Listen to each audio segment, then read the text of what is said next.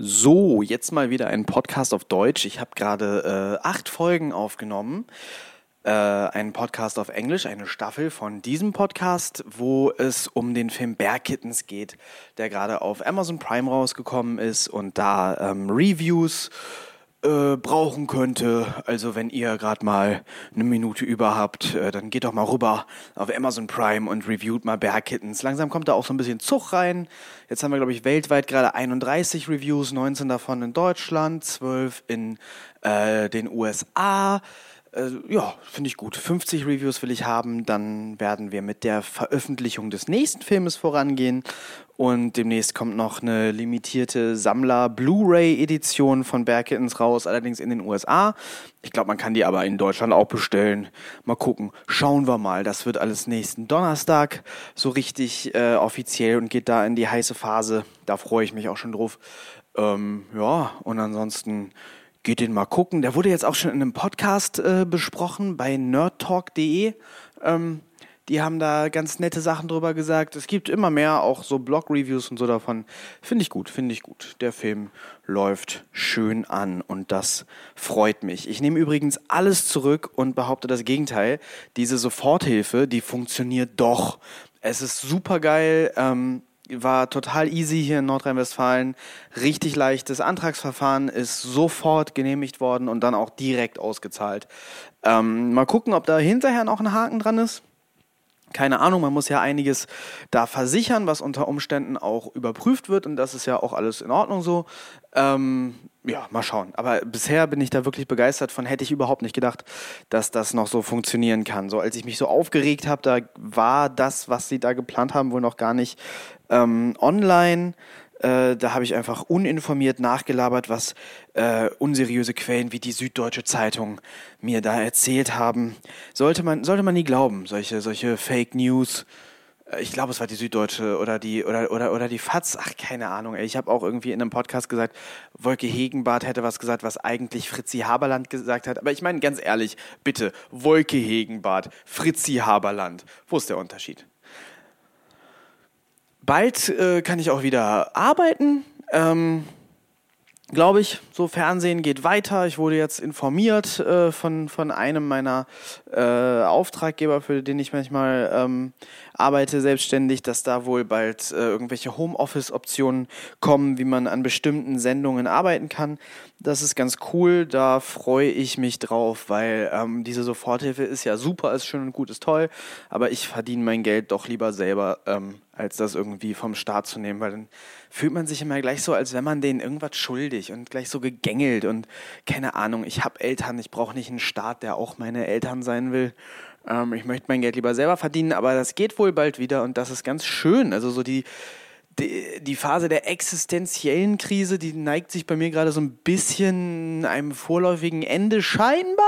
Wer weiß, man weiß das ja auch nie, ne? Ich lese immer so Meldungen, auch so, ich habe so GMX, ja, da habe ich mein E-Mail-Postfach und dann gehe ich da drauf auf die GMX-Startseite und dann steht da immer so einen Tag so, ja, also Corona-Impfstoff ist bald fertig und dann so am nächsten Tag, ja, nee, also dieser Impfstoff hat es eher so schlechter gemacht oder ja, also man kann wohl dieses Malaria-Experiment dagegen, Medikament dagegen benutzen. Und dann guckt man am nächsten Tag und nee, stirbt man doch von. Lassen wir sein.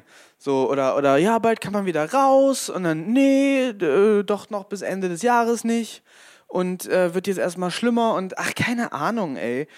Von daher nehme ich alles with a grain of salt, wie man sagt. Ich bin es gar nicht mehr gewohnt, auf Deutsch zu podcasten. Ich bin jetzt so kosmopolitisch, international unterwegs. Ich kann das kaum noch. Ich muss mir die deutschen Vokabeln überlegen. Also ich bin da skeptisch, aber es scheint doch gerade wieder so ein bisschen bergauf zu gehen. Also obwohl ich glaube, dass es noch lange dauern wird, bis Kinos und Theater wieder öffnen. An und für sich finde ich diese Isolation gar nicht so schlimm. Ich isoliere mich ganz gerne, halt, wenn es freiwillig ist. Ich bin ganz gerne sehr lange über einen langen Zeitraum zu Hause und lese Bücher, gucke Filme, schreibe. Ich habe jetzt auch wieder, ich habe eine lange Liste von Drehbüchern, die ich gerade schreiben will und von Pitches, die ich rumschicken will. Sachen müssen fertig gemacht werden. Gut, das Schneiden macht zum Glück Nisan, dafür habe ich nicht die Geduld. Aber ich mache auch ganz gerne so Sachen wie Werbung für die bestehenden Sachen oder jetzt irgendwie mal Zeit haben, ganz viel Podcast aufzunehmen. Ich mag das ja eigentlich, aber langsam fängt es an, mir auf den Sack zu gehen. So gestern. Gestern hatte ich so ein bisschen so ein Stimmungstief, weiß ich nicht. Irgendwie langsam würde ich jetzt gerne mal wieder Freunde treffen, mal wieder irgendwie rausgehen, mal was anderes machen, als die ganze Zeit drinnen hocken. Ich habe am Anfang gedacht, so in der ersten Woche der Isolation habe ich euch alle auf Instagram angeguckt und dachte, was für lächerliche Spastis, ey. Eine Woche mal zu Hause sein, alle am Rumheulen. Und ich glaube, ich bin jetzt langsam da, wo so die meisten nach einer Woche waren. Keine Ahnung. Obwohl heute geht es schon wieder besser. Heute habe ich schon wieder gute Laune. Ich habe noch eine lange Watchlist für heute. Ich mache jetzt einen Podcast, dann gucke ich, dass ich ein bisschen produktiv bin, E-Mails schreibe, E-Mails beantworte und so. Das habe ich auch schon den halben Tag gemacht und da habe ich noch ein bisschen was vor mir. Und dann würde ich mich, glaube ich, hinsetzen und ich habe so einen YouTube-Channel entdeckt, natürlich total illegal wahrscheinlich. Habe jetzt auch vergessen, wie der heißt. Kann euch den gar nicht empfehlen. Aber da hat jemand lauter komplette Ingmar Bergman-Filme hochgeladen. Ja, die meisten kenne ich natürlich, aber sind ein paar dabei, von denen ich noch nichts gehört habe. Könnten welche von den schlechten sein? Ja, es gibt schlechte Ingmar Bergman-Filme. Zum Beispiel, es gibt diesen Film, wie heißt denn der nochmal? Ich glaube, auf Deutsch heißt er Die Jungfrauenbrücke. Das soll so ein bisschen eincashen bei der Jungfrauenquelle. Heißt eigentlich ganz anders, ich habe aber vergessen wie. Und das ist wie so ein, ich weiß nicht, ob ihr das kennt, es gibt so mittelalterliche Theaterstücke, wo dann immer irgendwie der Teufel auftaucht. Da ist auch so, sind auch so klassische Kaspertheater, sind da total von... also kommen da irgendwie aus derselben Tradition. Und deshalb der Film, ja genau, Kaspertheater trifft es eigentlich. Der Film ist wie so ein Kaspertheaterstück. So, da gibt es einen Teufel und der wird eingesperrt und einen lustigen Plot mit Romantik und es ist total blöd. Also der Ingmar war scheinbar nicht der witzigste. Der Film ist immer dann ganz okay, wenn es deep und deprimierend wird. Das kann er sich nämlich nicht verkneifen. Aber... nee, also da muss ich sagen, meine Filme sind witziger und meine Filme machen diesen Spagat auch besser mit Humor und Deepness. Also da, Ingmar, da kannst du noch was von mir lernen. Ach nein, du bist ja tot. Guck mal, habe ich direkt bewiesen, wie witzig ich bin, indem ich einen Knaller-Gag gebracht habe. Großartig. Ja, an und für sich, wie gesagt, Isolation, bisher läuft's ganz okay. Viel produktiv, viel am Kunst machen und vor allem Kunst bewerben. Habe halt diesen Podcast zum Beispiel gemacht. Ich entdecke meinen inneren Influencer. Das hier ist ja Teil davon. Alleine, dass ich jetzt hier schon wieder stehe, nachdem ich gestern den halben Tag Podcasts aufgenommen habe, die keinen interessieren, stehe ich jetzt hier wieder und nehme schon wieder einen Podcast auf. Vielleicht ist das auch einfach halt so ein Therapieersatz. So habe ich ja schon mal gesagt. Irgendwie normalerweise müsste ich wahrscheinlich auf der Couch sitzen und irgendeinem Therapeuten diesen ganzen Kram erzählen. Aber das macht mir halt mehr Spaß und ist halt auch Corona-verträglicher, das in ein Mikrofon zu machen. So, da kann ich das Mikrofon nicht anstecken, wenn ich Corona habe. Das Mikrofon kann mich nicht anstecken. Und ich muss dafür halt auch nicht aus dem Haus rausgehen. Ich mag ja auch die meisten Leute nicht. Von daher ist Podcasten vielleicht einfach ein schöner Therapieersatz, ne? Nisan und ich haben allerdings auch eine YouTube-Reihe gemacht, die ist richtig geil, gibt's auf YouTube, nämlich auf meinem YouTube-Channel, Obsessive Filmmakers.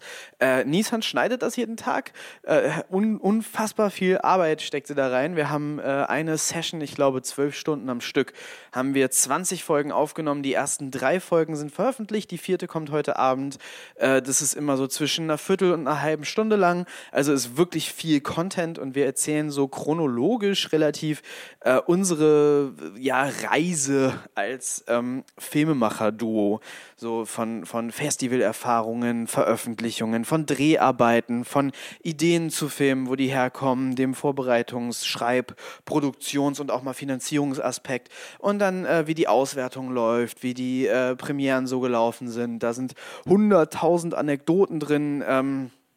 Und Nisan, ich weiß gar nicht, wo sie das hernimmt, aber die hat richtig viel Material noch, was das Ganze illustriert. Fotos, irgendwelche Bilder. Da ist ein Bild drin, das ich als Kleinkind gemalt habe von mir selber mit einer Kamera. Ich wusste gar nicht, dass das existiert. Taucht da plötzlich auf YouTube auf. Sie hat in der ersten Folge ein altes Video von uns beiden, als wir 17 waren und gemeinsam in der Schauspielschule auf der Bühne standen. Unfassbar peinlich, aber auch ziemlich lustig. Und lauter solche Sachen kommen da rein. Ich glaube, es gibt ganz viel Behind-the-Scenes-Material zu den meisten Filmen, über die wir reden. Also es ist fast auch so wie so eine Making-of-Doku und wird ziemlich viel. Wie gesagt, 20 Folgen, alles ziemlich lang, so zwischen 10 Minuten und einer halben Stunde. Und kommt jetzt jeden Tag. Ja, also wir versorgen euch da jeden Tag mit Content, niemand muss alleine sein. Leute haben schon gesagt, es ist so, als würde man mit uns ein Skype-Gespräch führen, nur dass man nicht selber reden muss. Also ihr könnt euch wirklich jetzt den Tag so machen, ne? Ihr könnt irgendwie morgens, guckt hier im Hessischen Rundfunk In Your Dreams von 9 bis 10 Uhr, ne? Da laufe ich nämlich. Dann könnt ihr irgendwie diesen Podcast hören. Ich mache ja gerade unfassbar viel Podcast-Inhalt einfach.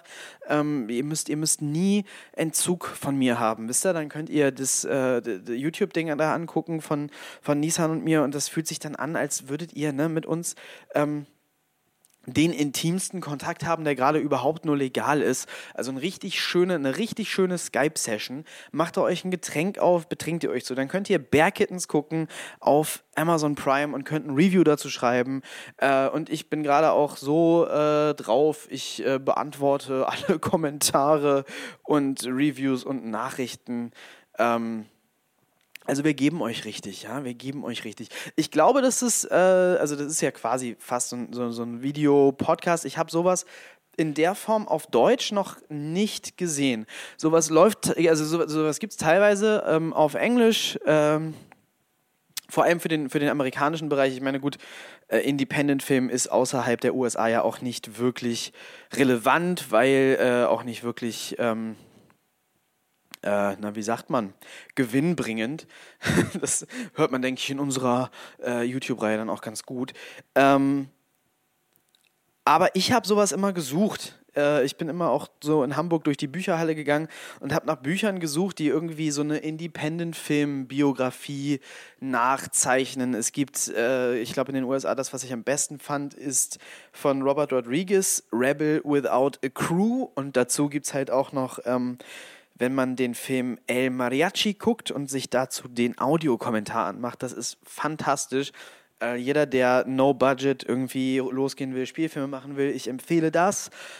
Sowohl das Buch als auch den Audiokommentar. Ich empfehle sogar grundsätzlich El Mariachi mit Audiokommentar zu gucken. Ohne ist es nicht der interessanteste Film, mit aber auf jeden Fall eine ganz tolle Erfahrung. Was gibt's da noch? Aus Deutschland kann man sich dann viel irgendwie mit Fassbinder beschäftigen. Da gibt's eine Doku wohl, die heißt Ende einer Kommune, wo es um das Antitheater geht. Also das war ja sein Karriereanfang. Fassbinder hat ja am Anfang Theater gemacht, sehr punkrockig und irgendwie im Hinterzimmer von einer Kneipe, Witwe Bolte in München, mit vielen von den Leuten, die später halt zu der Fassbinder-Familie gehört haben, die man dann kannte aus seinen Filmen, und die haben dann auch da aus dieser Gruppe heraus angefangen, ihre eigenen Theaterstücke zu verfilmen, auch recht theatralisch noch, und das ist so eine Sache, da hatte ich immer so Bock drauf, das nachzumachen. Ich weiß nicht, wie der Typ das finanziert hat, irgendwie geht das nicht. Ich hatte gerade dieses Jahr, so seit Ende letzten Jahres, denke ich viel drüber nach, doch nochmal Theater zu machen, weil ich irgendwie das Gefühl hatte, ich glaube, das ist einfacher aufzuziehen und ich glaube, vielleicht passt das auch sogar besser zu meiner Veranlagung beim Arbeiten. Ich bin immer schnell begeistert von einer neuen Idee und will die dann auch gerne schnell umsetzen, um dann die nächste zu machen. Und grundsätzlich zum Film gehört ja dazu, dass man dann begeistert ist von seiner neuen Idee. Und dann macht man davon einen Pitch fertig und dann kriegt man 100.000-faches Feedback dazu und dann verändert man das, je nachdem, wie dieses Feedback läuft, und dann pitcht man das noch weiter rum und macht vielleicht mal eine Outline fertig, und nachdem man das 28 Jahre lang rumgepitcht hat, sagt jemand, ja, hier ist ein bisschen Geld, schreib doch mal ein Drehbuch. Dann schreibt man ein Drehbuch und dann wird das 5 Jahre lang verändert und bearbeitet, und dann nach weiteren 20 Jahren geht das Ganze dann vielleicht mal in die Förderphase. Da ist dann einmal im Jahrzehnt gibt's einen Gremiumstermin, wo dann was eingereicht werden kann. Da muss man dann irgendwie warten und dann wird vielleicht ein Teil der Förderung ausgeschüttet und dann kann man unter Umständen anfangen, etwas zu produzieren, das noch ein bisschen dem ähnelt, was man da ursprünglich mal als Idee hatte. Dann produziert man das irgendwann zu Ende, dann kommt die Postproduktion und dauert nochmal 28 Jahre und dann kann man langsam anfangen, das irgendwie auszuwerten und muss dann immer noch so tun, als wäre man noch so begeistert von der Idee wie an dem Tag, als man sie gehabt hat. Und das nervt mich. Das ist natürlich bei den Filmen, die ich mache, anders. Und das ist ja aber auch genau das Problem. Ich habe einfach diese Geduld nicht für diesen unendlichen Prozess. Deshalb habe ich gedacht, na, vielleicht passt Theater sogar ein bisschen besser zu mir. Lass mal gucken, was man da irgendwie machen kann. Und dann kam Corona. Und ich glaube, Theater ist jetzt erstmal kein Thema mehr. Aber genau, also ich habe immer viel gesucht nach so, ich mag gerne biografische Texte über Filmemacher, Filmemacherinnen. Ich mag gerne Inspiration finden zu, was man vielleicht noch machen kann, um einen Spielfilm irgendwie umzusetzen, so gerade im Independent, No-Budget, Do-it-yourself-Bereich einfach, was einen dann auch so ein bisschen motiviert, mal zu gehen und zu machen. Und ich habe dann immer viele Sachen gehört und gelesen und gesehen, die in Deutschland halt einfach gar nicht gehen, die sich auf die USA beziehen, auch viele so, es gibt auch so How-to-Bücher, wie man Filme machen soll, hier von Trauma, Lloyd Kaufman hat mehrere Bücher geschrieben. Das Ganze ging los mit Everything I Needed to Know About Filmmaking I Learned from the Toxic Avenger oder so ähnlich, langer Titel, geschrieben wohl zusammen mit James Gunn. Das habe ich nicht gelesen, weil ich glaube, die Hamburger Bücherhalle hat das nicht. Aber dann kam Make Your Own Damn Movie, dann Direct Your Own Damn Movie, dann Produce Your Own Damn Movie. Das sind die drei, die ich gelesen habe. Ja, interessant, wenn man Lloyd Kaufmans Art von Filmmaking mag. Also vor allem Direct Your Own Damn Movie würde ich jetzt mal ein bisschen kritischer sehen, weil der kunstfertigste Director, Regisseur ist er ja dann doch nicht und dann sind da so Sachen drin wie irgendwie Point the Camera in the Right Direction. Ja, weiß ich jetzt nicht. Aber das sind zum Beispiel interessante und praxisorientierte Bücher. Gibt es noch mehr? Gibt es eigentlich haufenweise sowas, bezieht sich aber alles absolut auf die USA und ich habe sowas noch nie so richtig gesehen für Deutschland. Wie gesagt, da gibt es dann vielleicht noch Fassbinder, bei denen man irgendwie gucken kann. Ich persönlich kenne die Geschichte von den meisten der Schlingensief-Filme, weil ich und Christian Grundei mal ein langes Interview geführt haben mit Dietrich Kuhlbrot, der bei allen diesen Filmen außer dem ersten dabei war und da sehr viel darüber zu erzählen hatte, wie die entstanden sind. Aus Gründen mag ich die Schlingensief-Nachlassverwaltung allerdings nicht und das wird wahrscheinlich so bald nicht veröffentlicht. Aber das ist zum Beispiel jemand, wo ich früher immer dachte, da könnte man sich bestimmt auch viel orientieren und das könnte man auch, wenn nicht Schlingensiefs filmische Arbeit zu einem großen Teil abhängig gewesen wäre von einer Sparte des Fördersystems, die es einfach nicht mehr gibt. Zum Beispiel so Institutionen wie das Hamburger Filmbüro haben damit reingespielt. Das hatte dann den Ruf, ein Selbstbedienungsladen zu sein und das war es auch und das ist auch gut so, dass es das war. Das ist eigentlich eine total interessante Sache für sich. Früher gab es in der Hamburger Bücherhalle immer so ein Regal, und da standen lauter weiße Videokassetten. Also die Videokassetten waren natürlich schwarz, aber die Hüllen, da war immer so ein weißes Cover drin. Dann war irgendwie mit Schreibmaschinenschrift einfach nur der Titel draufgeschrieben. In der Sammlung war Schlingensiefs Film Egomania Insel ohne Hoffnung, den er auf einer Hallig gedreht hat. Was interessant ist, weil ich gerade versuche, ein Horrorfilm-Drehbuch zu schreiben für einen Film, der auf einer Hallig gedreht werden soll. Egal. Also der war da zum Beispiel dabei. Da haben Tilda Swinton und Udo Kier mitgespielt. Und da standen halt eine ganze Menge Filme, die mit sehr wenig Budget durch das Hamburger Filmbüro finanziert worden sind. Das war zum Beispiel mal In Charge, wie heißt der da nochmal? Hier, der hat Palermo irgendwas gemacht, Regisseur, Kumpel von Fassbinder, bei Warnung vor einer heiligen Note spielt er mit, irgendwas mit W. Ich hab's jetzt vergessen, so ein Österreicher, lange Haare, egal. Hier, Werner Schröter. Ha. Der hat das geleitet, das Hamburger Filmbüro mal eine Weile. Und Schlingensief hat zum Beispiel erzählt, man ist dann reingegangen ins Hamburger Filmbüro, man hat gesagt, ja, ich möchte so und so einen Spielfilm machen, da geht es da und darum. Und Werner Schröter war irgendwie bekifft und hat gesagt, ja, keine Ahnung, was brauchst du, 10.000 Mark? Und dann hat man 10.000 Mark bekommen, was natürlich überhaupt kein Filmbudget ist. Das ist so 5.000 Euro, wie was, wofür wir Bear Kittens gemacht haben. Aber damit konnte man dann losgehen und einfach mal einen Spielfilm drehen. Den hat man dann irgendwann irgendwie abgeliefert. Und das wurde irgendwann dicht gemacht als eben Selbstbedienungsladen. Das finde ich total behindert, weil wenn man, es ist sowieso total dumm, dass man eine Filmförderung macht, die eine Wirtschaftsförderung ist und nicht eine Kulturförderung, weil es doch in dem Grundgedanken mal darum ging, dass Filme gefördert werden sollen, die sich kommerziell nicht durchsetzen können, eben um Kunst zu fördern. Naja, egal. Ich halte es da mit Fassbinder, was die Filmförderung angeht. Aber auf jeden Fall, also ich würde sie gerne bekommen, aber ich sehe das schon irgendwie, weiß nicht, ich habe nicht das Gefühl, dass das so läuft, wie es sollte im Augenblick. Weil ich meine, der Output spricht ja auch so ein bisschen für sich. Egal, Hamburger Filmbüro zum Beispiel, finde ich, ist eine total geile Einrichtung gewesen und es gab in der Bücherhalle früher halt dieses Regal mit den Videos davon, das waren total interessante Filme. Die sind weg, diese Videos sind auch weg. Ein Bekannter von mir, nee, gar nicht, Christian, glaube ich, mein Kumpel Christian hat da gefragt, wo die hin sind und die haben wohl gesagt, dass sie die entsorgt haben, weil keiner die geguckt hat. Das finde ich richtig scheiße, wenn das stimmt. Also ich hätte die sonst auch gekauft. Naja, warum habe ich da jetzt drüber geredet eigentlich? Weiß ich echt nicht mehr. Ach so, genau. Ich bin über Schlingensief jetzt zum Hamburger Filmbüro gekommen. Ne?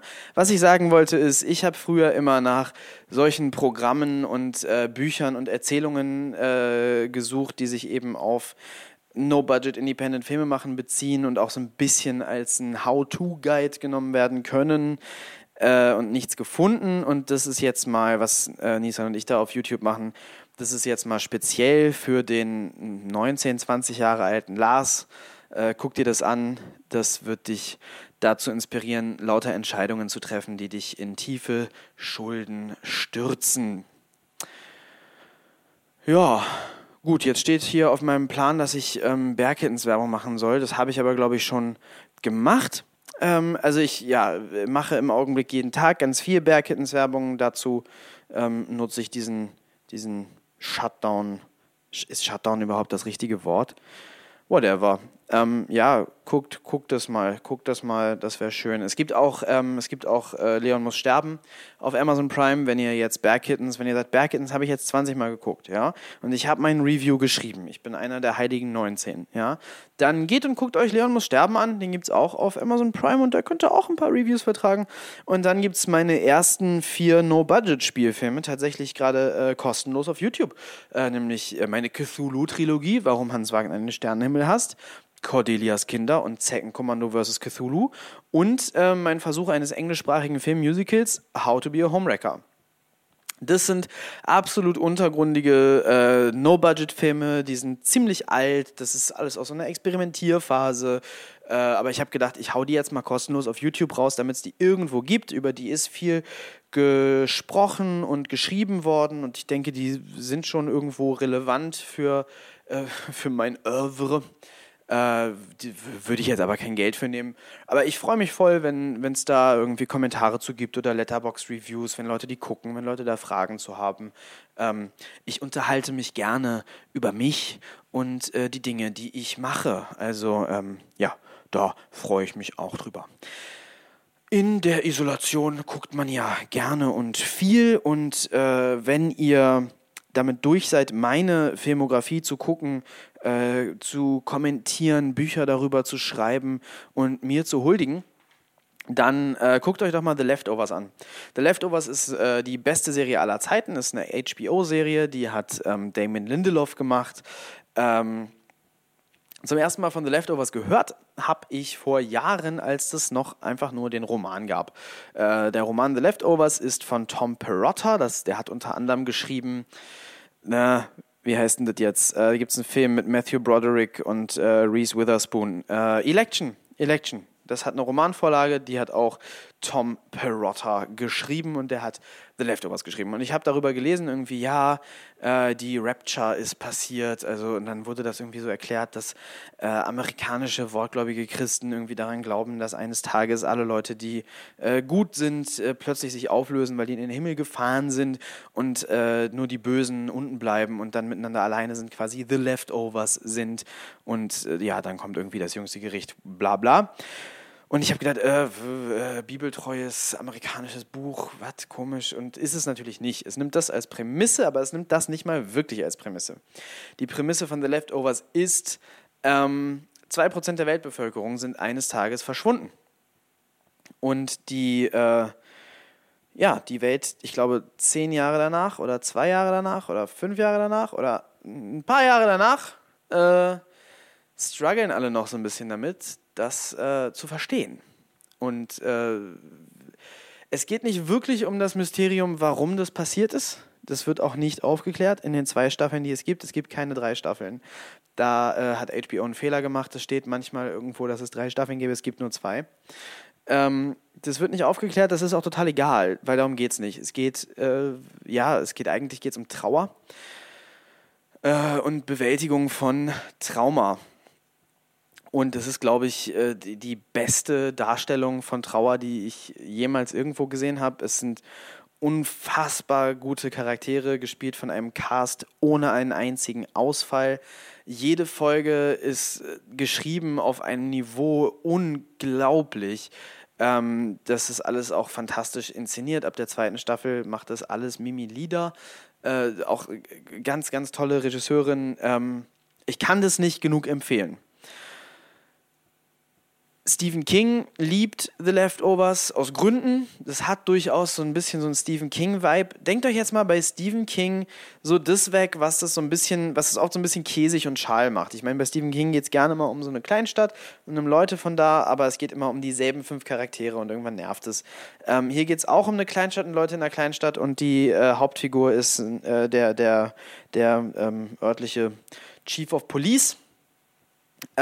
Und das könnte alles auch irgendwie von Stephen King sein, aber das ist jetzt mal Stephen King tatsächlich in einer höheren literarischen Qualität, als Stephen King seit Ewigkeiten geschrieben hat. Oder ja, es ist auch ein bisschen so wie Lost ohne J.J. Abrams. Gut, das ist jetzt ein bisschen ein Stretch, das wollte ich sagen, weil Damon Lindelof ist natürlich der eigentliche oder einer von den beiden eigentlichen Showrunnern von Lost oder die bedeutendste Figur im Autorenteam von Lost. Also J.J. Abrams hat ja die Pilotfolge mitgeschrieben und war dann raus und von da an geschultert hat das Ganze J.J. Abrams zusammen mit einem älteren, erfahreneren Kollegen, dessen Namen ich vergessen habe, von dem ich die Serie The Strain später gesehen habe, die auf einer Romanreihe von Guillermo del Toro basiert und nicht gut ist.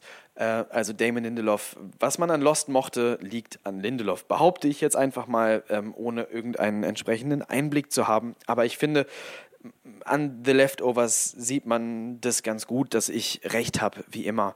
The Leftovers hat fantastische Charaktere, fantastische Charakterzeichnungen. Wie gesagt, dieser Umgang mit Mystery, bei Lost ging es dann irgendwie darum, dass man schon wissen wollte, warum. Dafür ist es zu sehr im Fokus gewesen. Dazu hat Lindelof mal was Schönes gesagt. Er hat gesagt, was er eigentlich machen wollte. Und Lindelof hat ja Prometheus geschrieben, übrigens besser geschrieben, als der Film dann am Ende ist. Was er eigentlich machen wollte, ist bei Alien. Da sind sie irgendwann ja auf einem fremden Planeten und links und rechts überall sind komische Sachen, Artefakte von einer alten Zivilisation, lauter Dinge, die an den Bildrändern passieren und Fragen aufwerfen. Und diese Fragen werden nie beantwortet, die sind aber auch nie wirklich relevant, weil es gibt einfach eine Story und die geht straight nach vorne und die ist interessant und es geht um diese Story. Diese Story passiert einfach in einer sehr reichen und ausgeformten Welt. Und dass das ist, was er bei Lost auch wollte. Wie gesagt, ich glaube, da ging es dann bei Lost zu viel darum, was denn eigentlich los ist. Dafür war das zu zentral eine Frage. Aber bei The Leftovers schafft er das eben genau und perfekt. Der beste Charakter in The Leftovers ist übrigens Matt. Der wird von hier Dings gespielt. Der war mal Dr. Who und hat Segelohren. Ihr wisst jetzt, wen ich meine, wenn ihr Dr. Who geguckt habt, ne? Ich habe nämlich nicht Dr. Who geguckt und ich habe auch den Namen von diesem fantastischen Schauspieler vergessen. Aber Matt ist großartig. Ich will unbedingt das Buch lesen, was die Vorlage ist. Ich habe halt die Serie jetzt geguckt und ich kenne jetzt die Handlung und dann habe ich immer so eine kleine Schwelle, da dran zu gehen, die Buchvorlage zu lesen, wenn ich denke, oh ja, aber ich kenne ja die Geschichte schon. Was total hypocritical von mir ist, weil ich ganz oft, bevor ich Filme gucke oder während ich Filme gucke oder während ich ein Buch lese, auf irgendwelchen Wikipedia-Seiten oder so die Handlung nachlese, weil ich nämlich Spannung überhaupt nicht aushalte und wenn es irgendwie ein Mysterium oder so gibt, dann will ich das wissen. Und zwar sofort und nicht erst am Ende, bitte.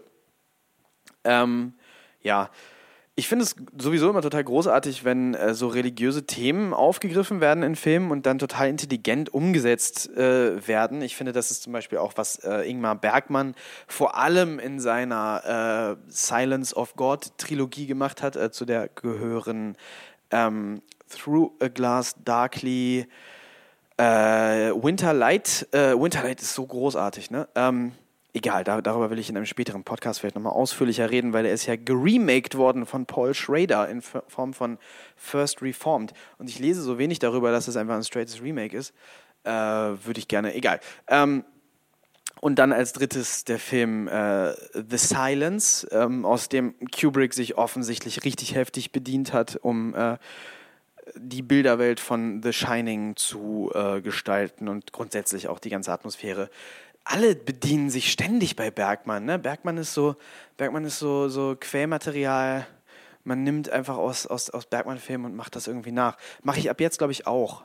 Ich meine, Bear Kittens hat schon Struktur von Cries and Whispers. Ich mache das ab jetzt auch irgendwie ein bisschen dreister. Und ich sage das auch nicht dazu wie Paul Schrader. Und dann können alle sagen, geniale Ideen. Und ich meine, ja, das sind geniale Ideen. Ich muss ja nicht sagen, dass die von Bergman sind. Nee, ich habe zu viele eigene Ideen. Die sind vielleicht nicht so gut wie Bergmans, aber ich glaube, ich wäre genervt, Dinge zu machen, die schon gemacht worden sind. Egal. Bergman finde ich zum Beispiel, oder halt sowas wie The Leftovers. Es gibt so viele gute, intelligente Umsetzungen von religiösen Fragen. Und dann gucke ich mir so Sachen an, wie zum Beispiel, wie heißen die? Pure Flix. Kennt ihr das? Pure Flix ist Netflix für Verrückte, für irgendwie bibeltreue Christen. Ich habe ein Problem mit dem Wort, weil es gibt keine bibeltreuen Christen, weil geht mal, lest die Bibel. Vor allem das Alte Testament widerspricht sich die ganze Zeit so extrem, man kann sich nicht getreu dem, was da drin steht, getreu allem, was da drin steht, verhalten. Das ist überhaupt nicht möglich. Egal. Darüber habe ich ja schon mal geredet. Aber ich frage mich, warum, wenn man jetzt so einen Service macht wie Pureflix und sagt, wir wollen hier christliche Filme machen, christliche Themen umsetzen, warum muss das so scheiße sein? Warum muss das so schlecht sein? Warum kann man nicht dann sowas machen wie halt Bergman-Filme? Ich finde, es gibt total interessante religiöse Fragen. Man kann sich damit auf total interessante Art und Weise beschäftigen und auch auf intelligente Art und Weise. Und ich habe ja schon mal gesagt, ich fände total schön, zum Beispiel Filme zu machen, die in so eine arthausige Richtung gehen und vielleicht wirklich mal Wort für Wort Bibeltexte umsetzen. So ein Hiob-Film. Oder irgendwas über hier den Prediger, Ekklesiastes oder das Hohelied Salomos, sehe ich hier gerade, steht in meinem Bücherregal, hier so ein Band mit verschiedenen Übersetzungen davon und ich glaube noch darauf weiter basierenden Gedichten. Ja, Da gibt es lauter interessante Sachen, die man cool umsetzen könnte. Da könnte man auch lauter Horrorfilme machen, so oder Genesis alleine ist so voll von Geschichten und man könnte viele coole Filme machen mit christlich-jüdischen Motiven. Man könnte richtig gute christliche Filme machen. Und ich frage mich, warum man das nicht macht, warum die so scheiße sein müssen. Und wenn das jetzt jemand hört, der Zugriff auf kirchliche Gelder hat, man kann mich kontaktieren, ich beantworte Mails, vor allem wenn sie die Worte Lars und ich möchte dir Geld geben beinhalten. Ja, ich würde gerne in das Geschäft der christlichen Filme einsteigen und das besser machen. Und noch lieber Gerne würde ich mal mit Damon Lindelof arbeiten. Ich finde dessen Arbeit so großartig. Bei The Leftovers halt, ich finde das bei Lost total fantastisch und auch total interessant, da zu hören, wie es denn zu bestimmten Sachen gekommen ist, zu bestimmten Entscheidungen. Seine Spielfilmarbeit weiß ich jetzt nicht, aber Prometheus finde ich zum Beispiel das Drehbuch interessanter als den Film und finde, da sind viele total coole Ideen drin, aber was der an Serien macht, Watchmen will ich noch unbedingt gucken, steht ganz oben auf der Watchlist Watchmen, merke ich gerade. Witzig. Naja. Aber mal im Ernst, man könnte so geile Sachen machen, so im christlichen Bereich. Ich denke gerade irgendwie so ein Bühnenprogramm, was irgendwie auf Hiob basiert, Hiob als Theaterstück. Das geht ja jetzt. Geht jetzt gerade eh nicht so Theater. Egal, habe ich ja vorhin auch schon drüber geredet. Ich wollte, direkt bevor das alles hier losging, eigentlich gerne auf Tour gehen. Ich hatte vor, ein Comedy-Programm zu machen, immer eine halbe Stunde so Comedy-Einleitung erzählen, wie Ideen und Produktion und so gekommen sind, dann einen Film zu zeigen und dann hinterher ein Q&A zu machen. Und ich hatte dafür auch schon Termine, Locations. Ich war tatsächlich kurz davor, das anzukündigen. Naja, und jetzt sind wir alle, jetzt geht das alles nicht mehr. Jetzt könnte ich meine Bühnenprogramme ja im Livestream probieren. Ha, das funktioniert ja so gut, ey. Ich habe Ausschnitte gesehen von irgendwelchen live gestreamten Theaterpremieren. Ich habe mich nur gefragt, warum kriegen die eigentlich staatliche Gelder? Guckt da keiner mal drauf, was die da machen? Albern. Buchempfehlung. Philip K. Dick, Exegesis. Das ist so eine Empfehlung mit ein bisschen Salz. Guck, jetzt habe ich es auf Deutsch versucht, diesen Ausdruck. Ich glaube, er war falsch. Philip K. Dick ist ja einfach großartig. So, ich finde, Science-Fiction-mäßig gibt es da nichts, was mir persönlich besser gefällt. Ich finde seinen Style total unterhaltsam. Ich finde die Konzepte, die er alle so aufwirft, richtig, richtig, richtig geil und faszinierend. Und ich mag seinen Humor sehr. Philip K. Dick ist für mich so ein ernsterer Douglas Adams. Ich finde auch die Bücher immer besser als die Verfilmungen. Ich finde hier Androids Dream of Electric Sheep besser als Blade Runner. Ich finde Ubik besser als Inception. Inception. Ja, Inception ist offensichtlich basiert auf Ubik. Lest mal Ubik und guckt dann diesen total innovativen, einfallsreichen Film. Ubik ist viel besser als Inception. The Three Stigmata of bla bla bla. Wie heißt er? Eldrick heißt er mit Nachnamen. Vornamen habe ich vergessen. Palmer Eldrick. Three Stigmata of Palmer Eldrick. Das ist, glaube ich, sogar mein Lieblingsbuch vielleicht von ihm, was ich bisher gelesen habe. Hier, was mir noch fehlt, ist, wie heißt das? Flow My Tears, The Policeman Said, das habe ich noch nicht gelesen.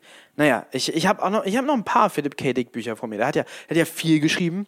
Der hat ja viel Speed gezogen und hat sich dann hingesetzt und viele Bücher geschrieben mit seinem Speed-Laber-Flash.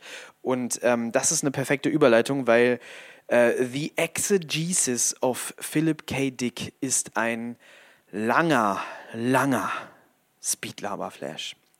Und er steigert sich in so Ideen rein, die er dann hat. Und ich habe das Hörbuch mir angehört und man hat ihn so richtig vor Augen, wie er da vor dir sitzt und das 10. Gramm mit einer Line wegballert, seit 2 Wochen wach und fabuliert.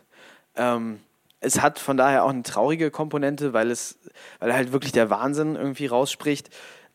Aber der Typ hatte halt einfach ein großartiges Gehirn und The Exegesis ist voll von faszinierenden Ideen.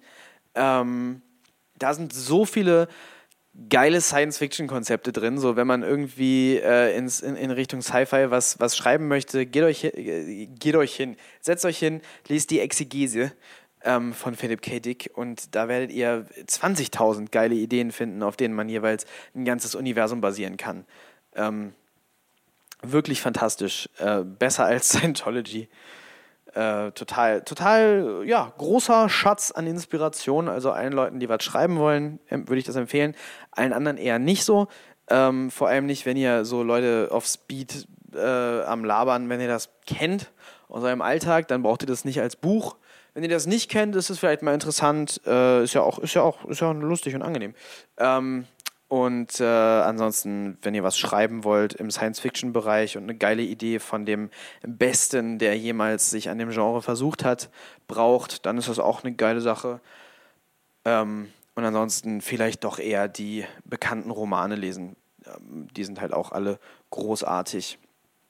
Und passend zum Drinnenbleiben noch kurz eine Album-Empfehlung, nämlich der Aschenbecher. Die Antilopengang, die kennt ja jeder mittlerweile. Und kurz bevor die ihren großen Erfolg hatten, haben Antilopengang-Mitglieder Nemesis und Danger Dan, meiner bescheidenen Ansicht nach auf jeden Fall damals die besten zwei. Ich finde, Panik Panzer hat wahnsinnig aufgeholt, aber egal. Die haben da das Aschenbecher-Album gemacht, da sind so geile Tracks drauf wie So ungefähr, Dialektik der Aufklärung, bisschen prätentiös, aber auch ein bisschen geil. Gibt es auch ein schönes Video zu auf YouTube. Richtig gutes Video gibt es zu Lebensmotto Tarnkappe. Das war lange Zeit tatsächlich irgendwie mein Lieblingslied. Auf eine Art, das ist ein faszinierender, guter Song, geht gut ins Ohr. Haben sie schön gemacht. Ich habe irgendwie ein Interview gelesen oder gehört mit Danger Dan, wo er darüber redet, dass das irgendwie an nur einem Wochenende entstanden ist, das Album. Das fand ich dann schon wieder total unglaublich. Also richtig krass. Großer Respekt davor. Mega-Album, total witzige Sachen drauf, total traurige Sachen drauf. Schön. Kann man sich gut mit identifizieren. Aschenbecher, ich empfehle. Ja, und das war's dann auch schon wieder für heute, ne? Ja, gut, dann tschüss, ne?